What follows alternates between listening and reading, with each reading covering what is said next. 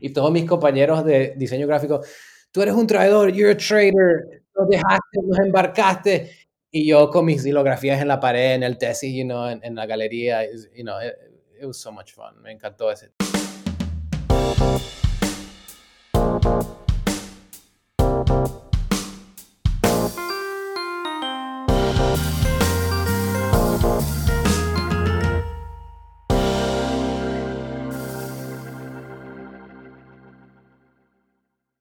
Hola amigos y amantes de la gráfica, bienvenidos al episodio número 75.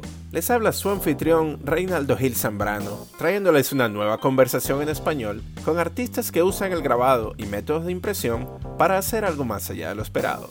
Hello Print Friend es un podcast bilingüe y al suscribirte recibes notificaciones de los nuevos episodios semanales en inglés con Miranda Metcalf y en castellano con su servidor. Hoy y todos los días demostrando que la gráfica está más viva que nunca. Hello Print Friend es traído a ustedes gracias a Speedball, quienes producen un rango extenso de productos de muy buena calidad para tu arte desde 1997. Pero todos sabemos que estos materiales no se usan por sí solos, y es así que Speedball trabaja con un fantástico grupo de, grabadores contemporáneos, quienes hacen un equipo de artistas de demostraciones. Así que si quieres aprender unos trucos en estas técnicas y expandir y mejorar tu práctica, ve al canal de Speedball en YouTube para que veas cómo se hace. En el programa de hoy estaré conversando con Enrique Figueredo, artista gráfico y profesor, nacido en Venezuela, recientemente seleccionado en la exhibición 5x5 de Prane Austin curada por Annalise Gratovich y Holly Bornholm. Enrique nos contará sobre su infancia, el migrar a los Estados Unidos, la influencia del arte urbano y las experiencias de crecer en un ambiente bilingüe. Hablaremos sobre su travesía como artista, ganando una inspiración infinita en sus múltiples visitas a su natal Caracas, que nutren su trabajo en silografía, litografía y metales, que combina con instalaciones inmersivas llenas de realismo mágico e historia. El trabajo de Enrique ha sido exhibido en diferentes partes de los Estados Unidos, pero todavía preserva un deseo creciente en ser desarrollado en su Venezuela querida. Así que sin más preámbulos, vacílense un guayoyo y acompáñenme a una conversación con Enrique Figueredo. Conversando así, salen cosas muy buenas, entonces como que se quedan fuera de que se quedan fuera a veces de, la conversación. Pero sí, bueno, yo vivo en Spokane, Washington. Eh, yo nací en Caracas. Y viendo un poco sobre tu trabajo, porque este, me estaba familiarizando con tu trabajo de grabado, que es increíble, y, y, luego vi el helicoide y yo como que, wow, porque no había visto tu biografía todavía. Y después me fui hacia atrás y no, este pan es caraqueño también. O sea que fue genial, genial. Pero fino, bueno, entonces hoy tenemos la oportunidad de conversar con Enrique, Enrique Figueredo. Este, un placer de tenerte aquí en el programa. Este, yo sé que estás sumamente ocupado porque está empezando el semestre y bueno, y siempre que se empieza el semestre es bien, bien complicado, bien difícil, pero muy contento de estar eh, eh, aquí contigo. Así que bueno, muchísimas gracias. Y bueno, y para empezar, este, si le puedes decir a nuestros oyentes las preguntas iniciales, ¿no? ¿Quién eres? ¿De dónde eres? ¿Y a qué te dedicas? Ahí empezamos. Bueno, primero quiero darte las gracias a, ti por, por, la entrevista y, y Hello Print Friend para invitarme a hablar con ustedes. Y me gusta mucho el podcast. y, también quiero, you know, pedir disculpas porque a lo mejor van a escuchar, mi español no está perfecto, no tengo muchas oportunidades de practicar. Um, so a lo mejor van a escuchar un poquito de, de inglés, you know, de vez en cuando. Pero no, yo sí, me llamo Enrique Figueredo, yo nací en, en Venezuela, en la ciudad de Caracas, y um, mi familia se mudó a los Estados Unidos cuando tenía seis años de edad y fui criado en, en las ciudades de San Francisco y Nueva York y me dedico a printmaking, y, pero me encanta también dibujar demasiado, especialmente cuando, antes de un proyecto de print o durante, siempre estoy dibujando. Eh, eso es algo fundamental para mí.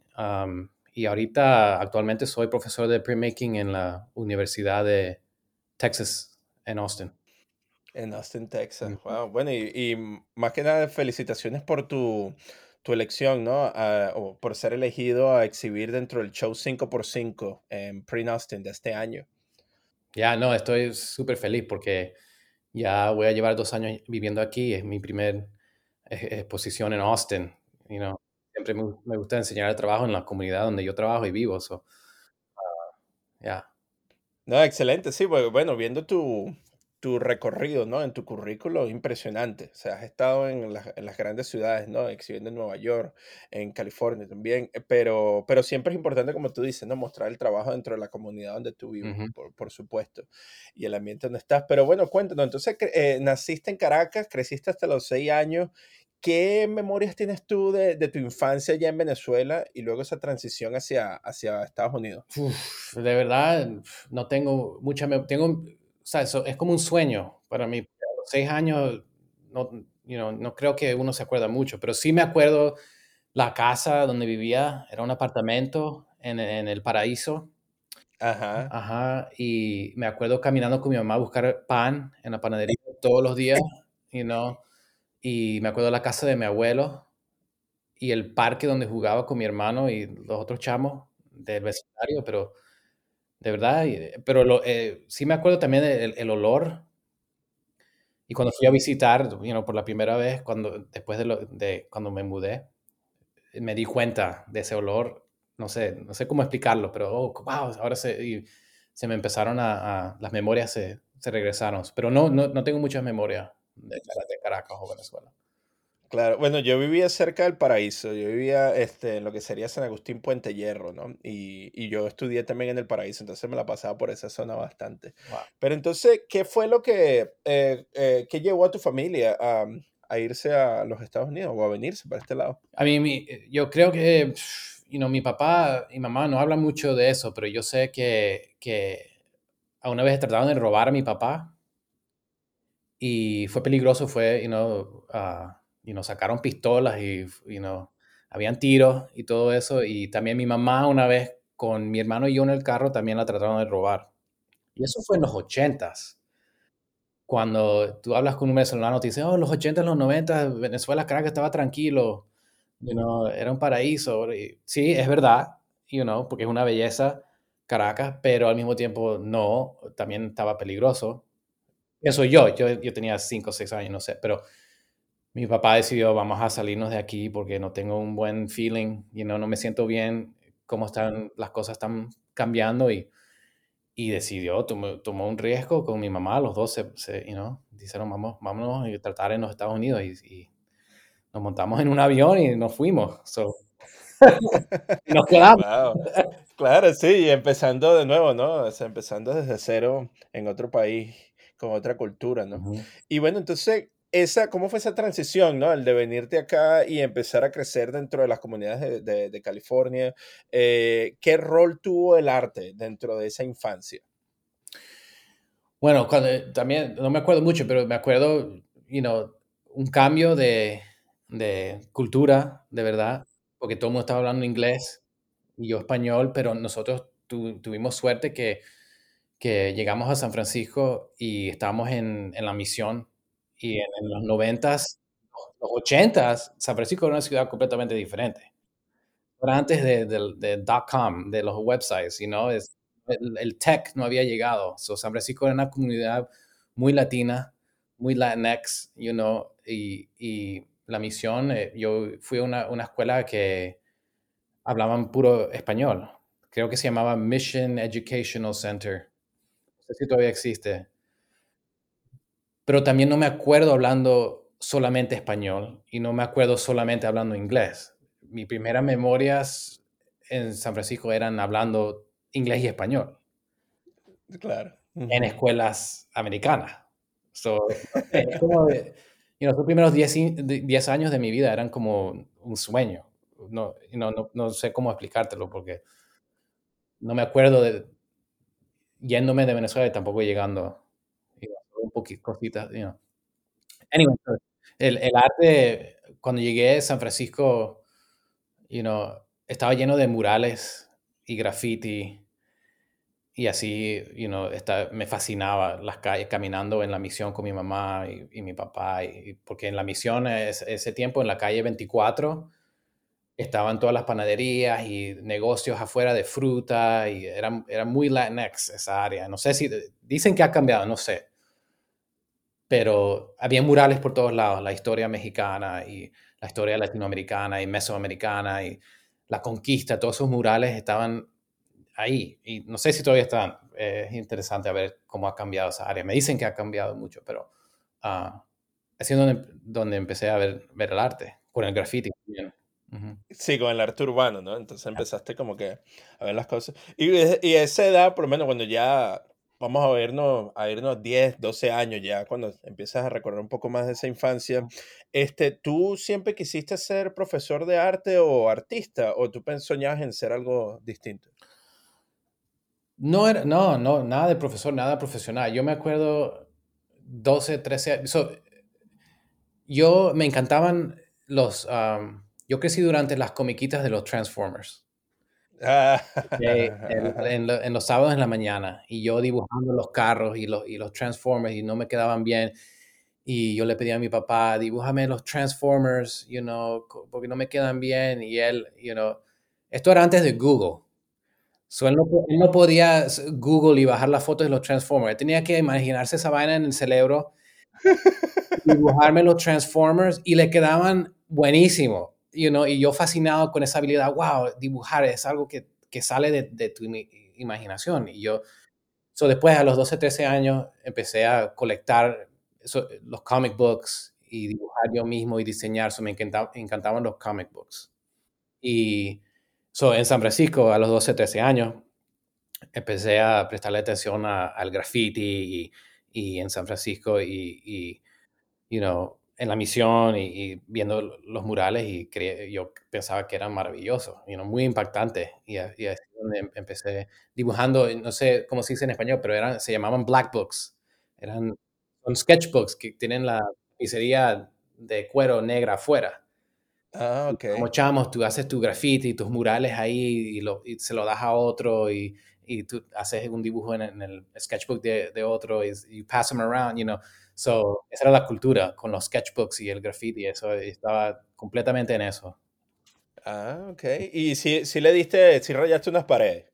¿Sí qué? O sea, si, llega, si, si llegaste a rayar paredes, si llegaste a, a pintar graffiti en las paredes o se quedó todo en el boceto. Yo una o dos veces lo traté, pero tenía mucho miedo porque no quería, porque yo tenía amigos que los agarraban haciendo grafiti en, el autobús, no las paredes, y no los agarraban, no sé, cualquiera, y se metían en problemas. Y yo no podía meterme en problemas, porque yo, no tenía papeles para meterme en problemas. Ah, so yo dije, no, porque si algo fuera a pasar rayando las paredes y, you know, eh, sería, podría ser muy, muy mal para mi familia. Y yo sabía eso de, en esa edad y eso no, no, nunca de verdad rayé las paredes. Traté una o dos veces y, dijo, no, esto, esto, esto puede salir muy mal para mí, so déjame quedarme con los, con los libros. You know. Pero yo, quería andar con mis amigos, eso era, you know, un éxito, you know, que no puedo explicar. Me encantaba salir con mis amigos y, y verlos a ellos rayar y, pero yo no, estaba, tenía mucho miedo. no, que, ya yo sabía que tenía mucha responsabilidad a esa edad, anyway. Sí, pero, tú dices que tu papá te hacía los dibujos. ¿Tu papá este, trabajó en algo eh, asociado a, las artes? Este, ¿Esa habilidad que él tenía para dibujar la, la, desarrolló de alguna otra manera o más que todo lo hacía como hobby? Él lo hacía como hobby, pero él yo creo cuando salió de la, del liceo, right, high school, él empezó a dibujar, ¿cómo se dice? Topografía. Sí, para mapas y eso. Mapas y eso de, de, de helicóptero eh, eh, en Caracas. Ah, sí. Mi abuelo era ingeniero de, de las carreteras. Ok. le dio un trabajo a mi papá, le consiguió un trabajo porque a mi papá le, encantaba dibujar. So, dibujaba mapas y, y de helicópteros él sabía dibujar, pero no, él no dibujaba en la casa. Solo cuando yo le pedía... Pero ya cuando... Es, interesante porque ya cuando yo ya you know, crecí, ya tenía trabajo y todo eso, él ahora empezó a pintar. Mm. Sin tener ninguna you know, carrera en pintura o, training. Ahora está pintando y les quedan, son muy folclóricos y me encantan, son, buenísimos. Ahora está pintando, son, uno nunca sabe. Claro, bueno, venía el venía ya el, este, tenía la espinita, ¿no? El y el talento ahí, ¿no? Qué bien. Me me me encanta eso que tú mencionas que tu papá hacía mapas, dibujaba mapas, eh, de eh, usándole, eh, las imágenes de los helicópteros, ¿no? Porque también eso me llama la atención de una de las piezas que hiciste basada en el helicoide, en el famoso helicoide de Caracas. ujú, Y bueno, y en la parte de abajo se puede ver la estructura del helicoide de alguna manera, ¿no? Entonces, me encanta ver eso, ese, ese link ahí. Este, ¿en qué momento? Porque dijiste, no, te la pasabas con tus panas que estaban rayando paredes y eso, Ya. pero tú te dedicaste más hacia los libros. ¿En qué momento decidiste tú eh, decir, bueno, sabes que voy a dedicarme, voy a estudiar arte, voy a sacar mi, mi BFA, mi, eh, mi licenciatura en arte y me voy a dedicar a esto? Bueno, yo yo en en el liceo, en high school, yo me encantaba matemática y química.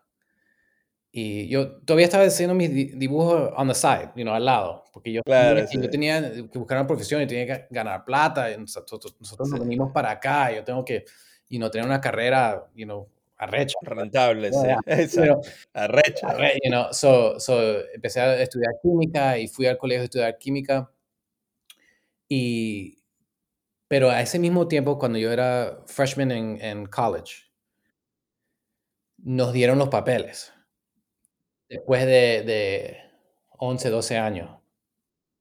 Regresé a Caracas por la primera vez desde que tenía 6 años. So, y tenía yo a ese tiempo 18 años. Y eso cambió, eh, like, llegué a Caracas y vi Caracas, vi los murales de Caracas, el graffiti de Caracas. Mi tía me llevó al Museo Bellas Artes a ver, you know, ahí es donde conocí a Arturo Michelena, Martín Tovar y Tovar, son artistas de, de- venezolanos que, you know, hacían las pinturas clásicas de, de los, de, you know, como los europeos. Eh, eh, sí, Yo no sabía que eso existía. No sabía que había venezolanos que también pintaban, que también hacían escultura. Y también, you know, el Museo de Bellas Artes, el centro de Caracas, es una belleza con la arquitectura de los 50, you know, moderna. Y es una ciudad, pero muy hermosa.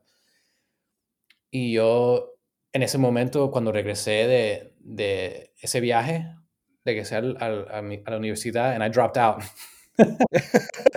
Dije, Ah, me voy de aquí. sirve la química, yo quiero hacer murales, yo quiero hacer graffiti, yo quiero, yo quiero ser como, co- co- yo quiero hacer arte que se vea como esta ciudad, con, con esa pasión, con esa comunidad, con eso, you know, me encantaba la, la arte política. No eran murales, pero era arte de la política.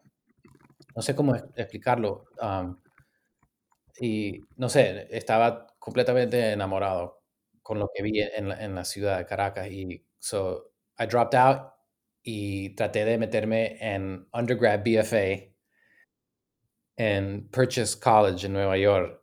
So yo presenté un portfolio para entrar full de graffiti y me dijeron, me dijo el profesor, mira, no te puedo dejar entrar esta vez con, con este portfolio. You know, yo sé que puedes dibujar, pero trata otra vez el próximo semestre y tráeme unos retratos, tráeme unos paisajitos, tráeme una naturaleza, naturaleza eh, muerta muerta. Ajá. Y a ver qué pasa, porque no te puedo dejar entrar con graffiti, eh, you know. pero yo sé que tienes algo, puedes dibujar. Y, y eso es lo que hice. Regresé el próximo semestre, presenté lo- la naturaleza, los paisajes, whatever, y and then I got in, y me dejaron entrar Y al te dejaron entrar. y ahí es donde Mm, empecé, um, a estudiar, pero empecé como, eh, carrera de diseño gráfico. claro, porque todavía está la mentalidad de que hay que hacer plata. Ya, ya, Exacto, sí. ya. Ujú, ujú. Oye, qué interesante eso que eh, en ese tiempo se veía el arte urbano como algo que no tenía valor, ¿no? Ujú, Que no se aceptaba, pero ahora es una tendencia y bueno, y explotó en el, arma- en el mercado del arte y todo. ujú. Otros tiempos, por supuesto. Yep. Bueno, entonces ya, viniste de Caracas, todo inspirado, te metiste en diseño gráfico. Ajá. Ok, ¿cómo fue tu experiencia con el diseño gráfico que luego te hizo cambiar de opinión? So, me metí en diseño gráfico y, y porque quería ganar plata, ¿verdad? Quería tener una, una carrera y también en ese tiempo yo no pensé, que- aunque había visto arte y había vi- visto Tovar y Tovar y Michelena y todo lo que vi en Bellas Artes, yo pensé que ser un pintor o escultor era, no era, era imposible. Yo eso, eso, mucha suerte. Eso no le pasa a uno, you know. Sí, ok, voy a hacer diseño gráfico, pero um, yo me di cuenta que, que me, yo extrañaba dibujar. No estaba dibujando mucho, estaba pasando mucho tiempo en la computadora. Y una, un semestre tenía que tomar un electivo, un elective. Y dije, ok, voy a tratar esto, introducción a woodcut. Y yo no sabía nada Ah, de... a la silografía. Ya, yo no sabía nada de silografía, de printmaking, nada. Era algo, you know, lo vi, ok, eso, you know, printmaking, whatever. Yo voy a hacer diseño, pintura, escultura, esos son los, los, los tres, you know, y fotografía tampoco, yo no sabía nada. Y, ah, anyway, me, me metí en la introducción de silografía y me encantó. Trabajando con mis manos, dibujando la resistencia de- del, del wood, you know, Ujú, de la la madera. Ujú. instrucción, eh, cómo se escucha, eso me encantó. Y mi maestra, mi profesora ese tiempo me dice, no, tú eres natural con los grabados, debes de, debes de tomar una clase avanzada. Y yo, wow, ok, ok, thank you, you know. Y so, el próximo semestre tomé una clase avanzada de silografía y el profesor de esa clase era nadie menos que Antonio Frasconi. Y yo no sabía quién era Antonio Frasconi. Y, coño, eh, I mean, ahora pensando en eso, I mean, ya eh, en, en- en paz descanse, o sea, pero en ese tiempo yo, yo no sabía quién era y ahora me estoy dando cuenta. Y me di cuenta después de quién era. You know, tener un, profes- un profesor, you know, Latinx, you know, chileno, pasó por todo lo que pasó en Chile con Pinochet, y estaba, estaba haciendo el arte política, silografía política, y era famoso, you know, exhibiciones en museos, en MoMA y por todos lados. Hablar con él en español de silografía en, en el estudio y como me enseñaba y, y- y me, me enseñaba los trucos de, de silografía y todo, y, y el poder de, de printmaking, no solamente silografía, es que desde ese momento en adelante dije, "Eh, that's it, ya, te- ya terminé con el diseño gráfico, you know. Esto, esto es lo que a mí me encanta y no, no dejé el, el diseño gráfico y apliqué por double major. O saqué el double major en, en diseño gráfico y printmaking, pero hice mi tesis en printmaking y todos mis compañeros de diseño gráfico, tú eres un traidor, you're a traitor, nos dejaste, nos embarcaste. Y yo con mis silografías en la pared, en el tesis, you know, en, en la galería, you know, it, it was so much fun. Me encantó ese tiempo. Y, y seguí estudiando con mis profesores, um, Murray Zimilis y Ann Gilman, you know, todavía estoy en contacto con ellos porque Ah, que me convencieron que sí hay una carrera en printmaking, you know. Antes Se, yo era, se puede pensaba que hacer. era imposible. Claro, se puede hacer otras cosas, ¿no? Porque eso, es lo- eso es lo que pasa muchas veces con la carrera de arte, que no hay como un camino definido. Ujú, Se siente que en otras carreras tú, tú, tú ganas tu licenciatura y bueno, te vas a trabajar en una empresa que se dedica a eso.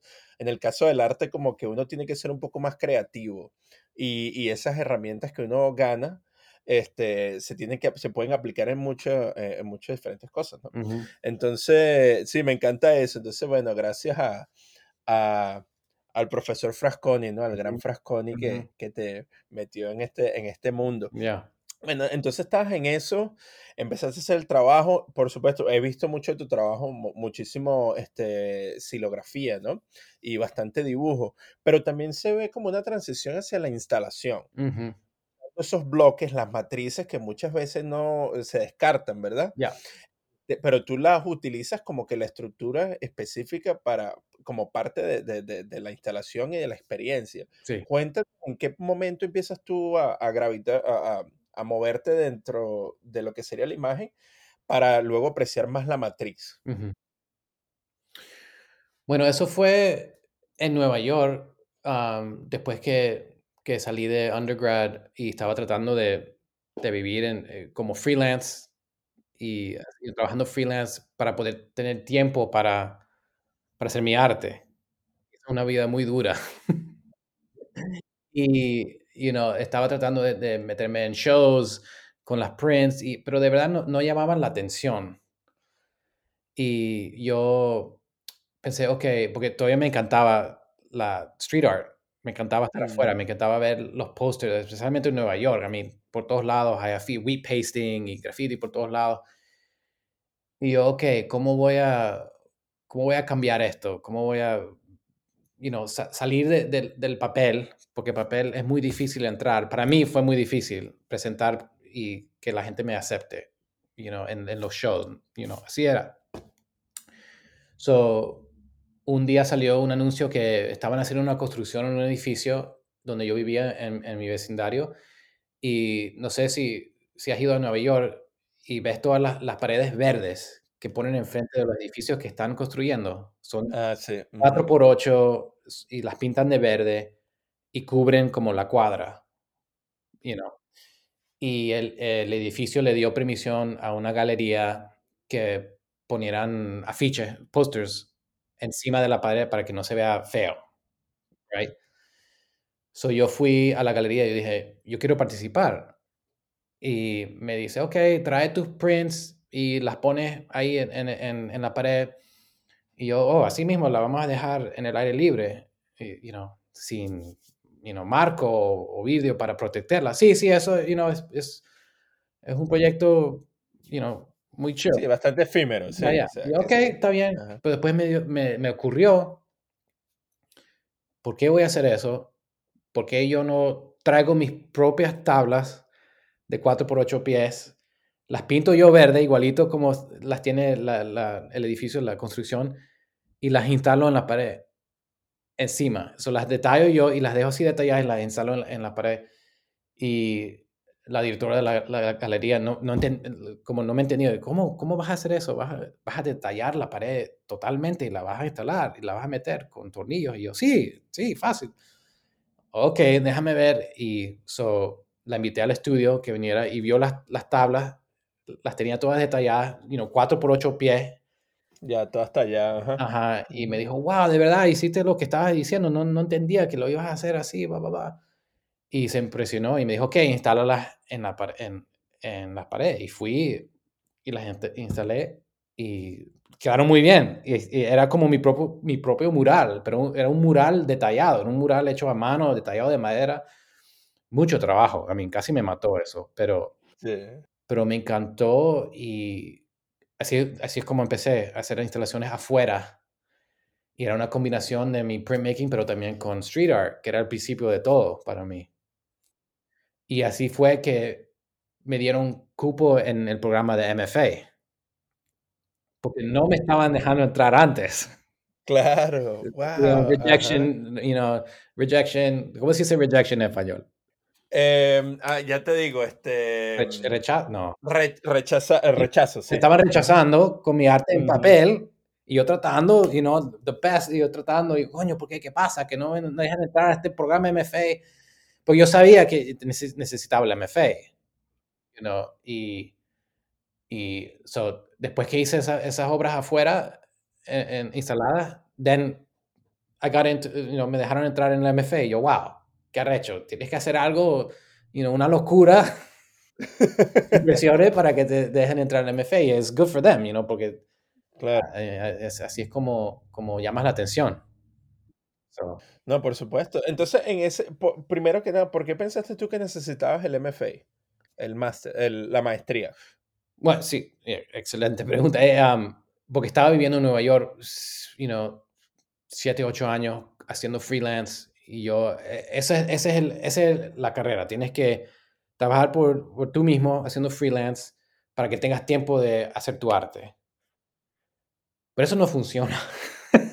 A mí, para mí era muy difícil, no tenía no me alcanzaba la plata. Era muy duro, you know, y y yo yo siempre estaba ayudando a mis amigos que tenían trabajos fijos con compañías, y me decían: "Oh, necesito T-shirts, ¿me puedes hacer una unas Unas camisetas, una franela. screen prints de T-shirt? ¿Me puedes hacer unos screen prints de de tote bags, de bolsa? ¿Me puedes hacer unas screen prints de unos afiches para un programa?". O sea, siempre me estaban, eh, preguntando por ayuda para hacerle screen printing para sus trabajos, y me pagaban al lado, ¿sabes? You know, y siempre me decían: "Wow, tú you're really eres muy bueno enseñando cómo hacer printmaking, debes de hacerlo". Y yo Ah. Y yo, de verdad, sí, ¿por qué no, no enseñas printmaking y, y, y you know, ganas, haces- puedes ser teacher, profesor? Y yo, ok, y know, so empecé a averiguar y, y cada vez que yo ap- aplicaba y me decían, oh, you need MFA, por lo menos necesitas MFA, porque yo quería enseñar en el nivel que me enseñaron a mí en la universidad. Y yo pensé con BFA puede ser profesor de, de printmaking. A lo mejor hace tiempo era así, Sí, pero ya. pero ahora, ahora con la competición tienes que tener tu MFA para enseñar. Y yo, wow. Y ya yo estaba obstinado, ¿no? Ya estaba cansado, you know, tenía dos o tres trabajos, you know, no me cansaba, estaba pagando renta en Nueva York. Yo, esto ya no me, estoy cansado. Claro, ¿no? ¿Y, y cuál fue una de esas chambas que tuviste que, que no te gustaron para nada? Uno de- el peor trabajo que tuviste en Nueva York. Estaba trabajando, manejando una taco truck. Ah, manejas el, el, Era el, el camión yo manejaba, so yo me paraba a las 4 de la mañana, iba al estacionamiento, el estacionamiento, sacaba la troca, la camioneta, un taco truck, ok. Difícil manejar eso en Nueva York, te voy a decir. Y la manejaba al restaurante, llenaban la, la cami- el camión full de comida y después lo manejaba desde Brooklyn hasta, don- hasta Manhattan Midtown. Y paraba esta, esta este camión enfrente de las empresas, en, ¿sabes? Cerca de Rockefeller. Ajá, Eso era un claro. desastre. Me tomaba casi una hora y media manejar desde Brooklyn hasta Manhattan a las 7, 7 y media de la mañana en una food truck. Verga. Llegaba Es que el tráfico es, una, Oh, es jodido, claro. imagínate con ese año, sí. y para Parallel Park, you know, estacionarse con eso. Y, no joda. Y, y hice eso y, y después tenía que cocinar, servir la comida para lunch, para el almuerzo, para todos los eje- Ajá. ejecutivos que querían sus taquitos. Ajá. y después limpiar y manejar la- el camión otra vez a Brooklyn, limpiar el camión y después regresarme a la casa. So, me, y regresaba a la casa casi a las 6 de la tarde. ¿Y eso lo hacía todos los días? ¿O- No, lo hacía, tomaba turnos con otro, otro señor, otro tipo, pero tres veces a la semana. Ese era difícil. Y después, y llegabas a la casa a las 6 de la tarde, mamado, sí. o sea, súper cansado, ¿y qué? ¿Y te ponías a, hacer, a dibujar o No, algo? nada. ¿O qué? Dormí Caías muerto. y después, porque lo hacía un día sí, un día no. Era raro que lo hacía dos días seguidos porque es mucho. So, el próximo día me iba al estudio, trabajaba todo el día en el estudio y después el próximo día a trabajar. Y aún así no me alcanzaba para, you know, la renta y comida. ¿Y la renta que la compartías con varios chamos también o estabas tú Sí, solo? No, estábamos cuatro chamos y un baño Verga. en Nueva York. Y Eso, eh, eso, estaba cansado, yo, esto, no- esto no puedo. Y, to- y mi, mi familia, tú estás loco. ¿Cómo puedes? Ya vas a cumplir 30, y- 30 y pico años y tienes tres roommates, cuatro roommates, un baño, estás pelando. Sí. you know, ¿y qué vas a hacer? I mean, ¿qué, qué estás haciendo? Y yo, wow, ok, tienes razón, pero al fin, you know, con el trabajo que te acabo de decir afuera, me dieron, el- eh, me aceptaron el programa de MFA y, empecé a, con el MFA para ver si podía enseñar clases como profesor, tener mi carrera. Claro, pero me encanta eso también. Porque tuviste toda esa experiencia que como que fortalecieron ese deseo de crear y de hacer arte, ¿no? Y también de la educación. Ujú, Que eso, eso me encanta, ¿no? Porque eso, esas son la- las situaciones que te dan a entender lo que realmente quieres hacer. Y es importante. sí. Entonces, bueno, te lanzaste hacia, hacia el MFA y, bueno, viendo tu trabajo también, ahí es donde hiciste más instalación, ¿no? Ujú. Estuviste trabajando con printmaking e instalación. Este, ¿Cuáles son algunas de esas piezas así que tú consideras las más importantes para lo que sería, aparte de la instalación que hiciste al frente de la galería, para lo que sería la, la estructura de, de tu visión de, de artista que tienes ahora? Wow, I mean, well, so durante el MFA yo, yo hice un, un zoetrope, un zootropo, se dice, ¿verdad? Creo que, creo que sí. Ese es una, una, ¿cómo se dice? Un, un juguete antiguo que es un, es un cilindro y tiene ventanitas arriba y da vueltas.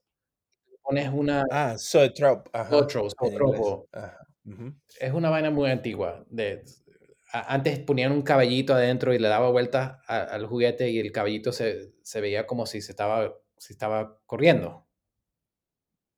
So, yo Creaba movimiento. Sí, hace es una, you know, una animación, un movimiento de una imagen.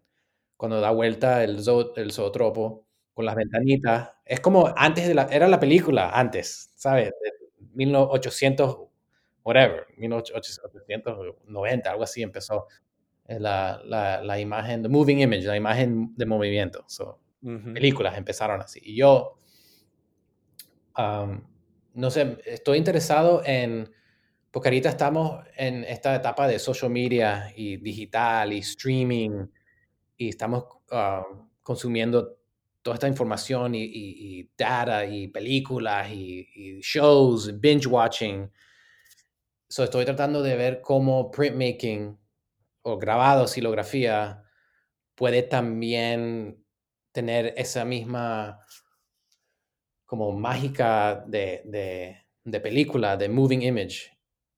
Y, pero fuera de usar tecnología, fuera de usar computadoras. Yo quiero hacerlo analog. Análogo, ajá. Ujú. Ajá. Y eso me, me metí en la cabeza el, el zootropo. So, la- la- inventando, you know, hace tiempo también tenían esos, esos lentes que, que te los ponías y veas, veías una fotografía en 3D hace tiempo. you know, también en esa misma época de las invenciones. Y usaban esas imágenes como el zootropo y esos lentes para, you know, tomar fotos de, de, de Sudamérica, Latinoamérica, durante la- los años de, de colonial, de la, De la colonia. colon- you know, con- la conquista. Usaban colonialismo. y you know, fotos de, de la, you know, las palmas y, y, el, el mar y, y, you know, durante los, los viajes. Eso fue cuando empezaron a salir los barcos y viajaban a Panamá y, usaban est- estas imágenes. Y, y yo- so, estoy tratando de, traer esos dos mundos juntos. de la imagen, you know, animation, imagen de movimiento y la silografía para recrear esas, como esas historias y esas como fantasías de, la vida y de Latinoamérica y Suramérica y también América. Creo que eso, eso Claro, pero ¿por qué el helicoide? ¿Cuál es la fascinación hacia el helicoide? Es esa estructura icónica de Caracas, porque yo vivía muy cerca de eso, de esa zona. El helicoide me interesa porque es, es cíclico. Es, es como de- la torre de Babel, Tower of Babel. Es algo cí- La Torre de cíclico, Babel. y mismo como el zootropo. You know, esa, me encanta la pregunta del helicoide porque se me olvida a veces de decir que yo pienso que todo lo que está pasando con Latinoamérica, Sudamérica, es algo cíclico. You know, todo va bien, you know, el petróleo, riquezas, y después viene revolución, y hay una- un golpe de Estado, y, se, y viene un, una nueve- un nuevo presidente, y después todo se calma, y después todo va bien. Y después viene otro golpe de Estado, y, you y eso pasa no en Venezuela, pero también pasa en Chile, pasa en, you know, en Brasil, pasó ahorita un golpe de Estado, you know, y es algo que para mí es impresionante, que, y pero me- también es triste. Y el helicoide para mí representa un tiempo en Venezuela de riqueza, porque eso era cuando eh, Venezuela estaba en lo máximo, you know, donde salió el, los venezolanos, venezolanos dicen dame dos, Sí, eso de cuando se viajaba a Miami, está barato, dame dos. dame dos, dame dos, porque el, el- el petróleo tenía Venezuela rico y el, el helicoide era el primer drive-through mall, el, you know, no sé cómo se dice en español, era en un centro comercial donde paseabas con tu carro y no te tenías que salir del carro, muy lujoso eso. pero no, no lo completaron, ¿no? You know, y ahora lo que es ahora es algo muy, muy triste, que es una, una prisión, ¿verdad? Sí, como que sí, exacto, es una, una zona de, de la policía. La sí, policía, pero eh, la arquitectura de algo como es infinito, es un, es un- es cíclico, un caracol. Y yo, para mí, es un, un metaphor, metafórico, Es know, una metáfora. una metáfora. Ves que el español se me escapa, me enredo. No, pero no, pero está fino, está fino, me encanta. y, y para mí es, eh, es- es, you know, una metáfora de, de lo que pasa en toda Latinoamérica. Y está pasando por todo el mundo. You know. A lo mejor el, el helicoide es, es una metáfora para, para la condición humana. no, sé, no sé, es que Claro. estoy ya en eso y, y no me encanta eh, um, leer los libros de, de Gabriel García Márquez, el, el Magical Realism. You know, Ujú, que El realismo mágico. para mí el helicoide es eso, es, es algo mítico, es, es, you know, y es algo de- real, you know, físico, de, de concreta, you know, que podemos estudiar, no es algo de un libro, es, you know, lo que quiero hacer es ir algún día, pero es muy peligroso. Me, me encantaría ir y dibujar eso en, en, en vida, you know, sentarme en un... Ah, no, bueno, pero pues, pues, ojalá pudiéramos concretar así algo y, y ir juntos, porque mm, tú sabes que ahora hay un cable tren o eh, se le dice el metrocable, Ujú, un teleférico que va a la parte de San Agustín hacia la parte de arriba de- del cerro ajá, y desde esa zona se ve Parque Central y se ve este lo que sería el helicoide y se ve muy bien. ujú. Y lo tienes de una manera, o sea, eh, por encima de la superficie de la carretera. Wow. Y eh, sí, es una visión sumamente linda, este, sumamente interesante. Te, te lo recomiendo profundamente para que veas de, de otra perspectiva lo que sería toda esa estructura del barrio, ¿no? Y la combinación del barrio con, lo, con el urbanismo de, de- de las torres. Sí. Entonces, eh, no, eso sería genial. Sí, me llamó eso la atención también. Y esa instalación es increíble porque tienes de todo. Ahí utilizaste este, lo que sería la silografía, la serigrafía, eh, tenías una acuatinta también, Ujú. una acuatinta también en, en el otro lado. Este, pero también lo que me llama la atención es que tú tomaste eh, como que momentos muy icónicos de Caracas, que es no solamente el Ávila, sino también la lluvia, como que moviéndose. Y eso cuando yo lo vi, me transportó a mi infancia, porque nosotros vivíamos en un edificio también, vivíamos en el piso 15, Ya. y yo me acuerdo que cada vez que llovía me encantaba porque yo corría hacia la ventana y veía cómo se movían las nubes, ¿no? Y, y tenía todo ese panorama donde se veía la, la- la lluvia intensa Ah. moviéndose y cubriendo parte de, de- de lo que sería la vista. Entonces cuéntame un poco sobre eso, ¿no? ¿Qué, qué- qué te llevó a, a capturar esa parte? Bueno, yo, yo no me... Me preguntaste al principio qué, recuerdos tengo de, la infancia y no me, no me recordaba de, la lluvia, pero yo desde, desde el 98, cuando me dieron los papeles, yo fui a Caracas cada cuatro años después, know, para visitar a mi familia. Toda mi familia está ahí, estaba ahí, ya todos se fueron, que también es, muy triste, pero en ese tiempo, en ese tiempo tenía toda mi familia en Caracas. Y bueno, nunca había visto lluvia así, tormentas así, las nubes así que pasaban y ca- caía ese palo de agua por, you know, un minuto y ya después descam- descampaba y ya todo. Y yo, wow, qué belleza. Como, y la luz, como entraba después y antes de la nube. Y yo, esto es una belleza, no sé cómo, cómo me puedo ir. Yo quiero vivir en Caracas. you know. Anyway, pero también hablando de metáfora, eh, la tormenta también es cíclica y pasa todos los días. eh, you know, a mí me recordaba que pasaba todos los días cuando estaba ahí. Yo llovía un poquito o, o- amanezaba you know, en la mañana con, con una nube bien grande y iba a llover. No sé, eh, eh, también es, una metáfora de, de- la tormenta que pasa y como acabo de decir, la tormenta es la revo- revolución a lo mejor. Depende como tú lo, lo in- ¿cómo se dice? Como lo que lo interpretes. la, Ujú. la nube puede ser la revo- re- revolución o la nube puede ser, ser lo que pase después de la revolución.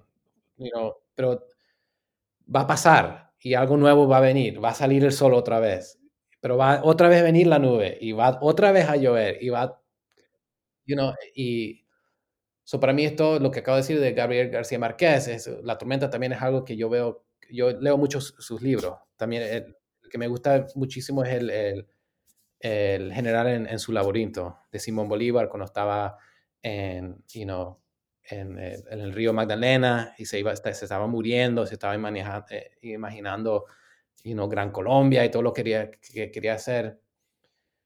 Y como escribe Marqués, y eso es lo que yo quiero, you know, tratar de hacer silografías de cómo él escribe. Mm, los paisajes, you know, monu monumental del, del Ávila con el Hotel Humboldt, ahí arriba, también lo ves en, en, en mi silografía, you know, el helicoide que se está como estacionando como si fuera un UFO, you know, es un platillo volador, está saliéndose, you know, de, de Caracas en uno de, de esos, um, ¿cómo se dice? Frames, um, Sí, de, de los marcos. de los marcos, está, está volando, saliéndose del mar, escapándose de la tormenta, you know.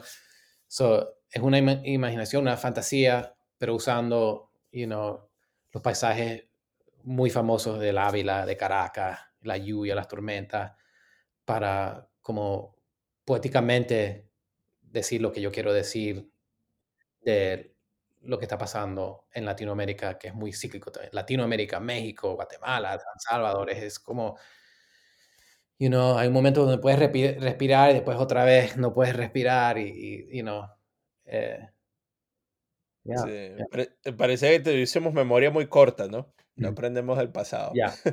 Pero, bueno, eh, entonces ahí mencionaste, te llama, eh, ¿estás considerando la posibilidad de volver a Venezuela? Bueno, la última vez que, fue, que fui fue el 2013. Y después el 2014 empezaron los, las protestas y se puso muy peligroso. Y desde el 2014 hasta ahorita ya se, ya se fue toda mi familia. No, ya no tengo casi nadie de familia. Es muy, muy triste porque antes tenía 50, 60, you know, primos, tíos, tías, you know, abuelos, y ahora todos ya se fueron. Brasil, España, Canadá, you know, Miami, Nueva York, ya se fueron todos. Y es muy triste porque si yo voy a Venezuela de nuevo, voy a tener que quedarme un, un hotel. You know, voy a ser un turista, you know. Yo era turista cuando iba antes, pero no, es diferente. No tengo dónde llegar a la casa de mi abuela y, you know, conversar y desayunar, hacer arepitas juntos y estar afuera en el patio conversando, whiskycito, y no, eso no va a pasar, voy a estar en un hotel, you know, y, y, no va a ser lo mismo. So, no he vuelto desde el 2013 y me dice mi familia que es muy peligroso, que no debo ir solo tampoco. Pues sería, sería, bueno, sería bueno ir otra vez para, para como redescubrir, ¿no? Este, de una otra visión, pero bueno, sí, porque este, mm, te entiendo perfectamente. Es como que esa, ese sentido de que uno está acá y está bien, o sea, haciendo lo que uno quiere, pero ahí está esa magia, ¿no? De nuestra, de, de, que tiene Caracas, que tiene Venezuela, que a pesar de todas las cosas siempre te llenan, ¿no? Y te motivan.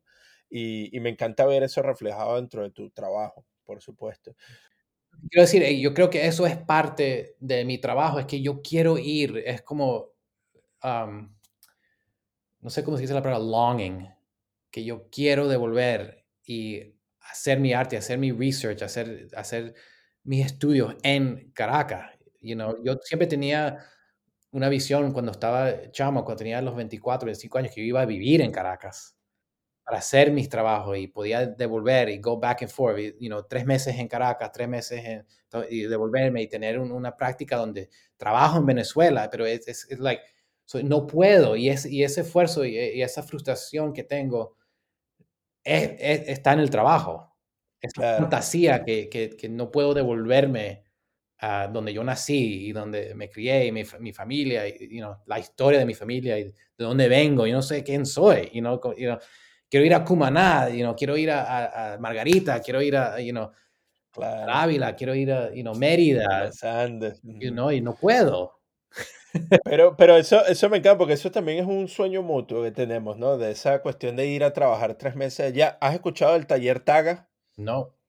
Bueno, el taller Taga, que nosotros tuvimos una entrevista con la profesora Norma Morales, pues te lo recomiendo profundamente porque es un taller increíble en donde artistas como Gego, este, estaba, ah, ah, ¿cómo que se llama?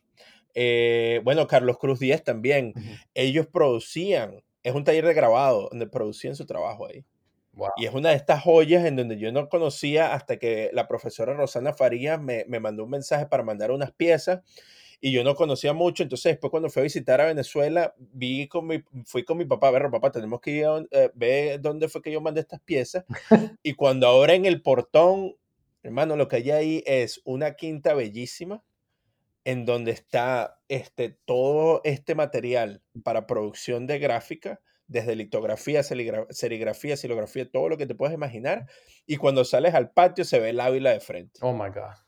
Y creo que nosotros, como venezolanos que estamos acá afuera, que estamos trabajando en la gráfica, que estamos trabajando en el grabado, deberíamos tener una conexión con ese lugar y volver a reactivarlo también, porque ellos están trabajando, pero nosotros también llevar un poquito o, o, o, de alguna manera este, em, eh, empaparnos ¿no? de, esa, de esa calidad gráfica que están haciendo allá para seguir eh, mostrando lo que sería grabado venezolano alrededor del mundo. Entonces, te recomiendo ese, ese sitio y, te puedo pasar los correos. No, sí, mándamelo porque yo ahorita tengo, estoy en una posición y yo tengo mucha suerte de tener este, esta profesión de profesor en, en, en Texas, una universidad que tiene muchos, muchos resources, you know, a ver qué podemos hacer, you know, a ver, I don't know, porque en la universidad hay muchas posibilidades. Puedo escribir una carta a no sé quién, vamos a ver qué hacemos con el taller bueno. you know. So, um, porque tienes razón, tengo que dejar de, de, de, escucharle a mi familia que me dice, no puedes ir, pues está, muy peligroso, tengo que ir, tengo que echarle bola. que echarle bola, exacto. sí, no, bueno, pero ahí estamos, entonces ah, ahí estamos, me encanta que podamos haber hecho esta conexión y, y bueno, y podemos seguir en contacto y, y, y eso debería ocurrir. Entonces, bueno, Enrique, eh, yo sé que tú estás sumamente ocupado. Este, ya para, para finalizar nuestra conversación, lo pasé muy bien contigo. Si puedes decirlo a nuestros oyentes, ¿dónde pueden ver tu trabajo, tus redes sociales y qué estás cocinando para el futuro? Con eso cerramos. Ok, pues pueden verme en eh, los trabajos en Instagram y es ah, Enrique Figueredo, eh, mi, mi, nombre y apellido. no tiene ninguna especiales cosas, así mismo, Enrique Figueredo. Y también en mi website, que también lo mismo, enriquefigueredo.com. Y ahorita voy a tener la exhibición 5x5 que mencionaste eh, al principio en Austin, ah, en Lincoln Pin Gallery. Eh, eso es hasta el febrero 11. Y también voy a tener un show en Santa Fe, Nuevo México. Eh, no sé cuándo empieza, pero creo que va a ser en el fin de abril pero yo, yo pongo todo en, en, en, mi Instagram, me puedes ver ahí. ¿Te vas a llegar a Santa Fe? Yo voy a estar por allá. Sí, porque van a ser Print Austin y también van a ser Print Santa Fe.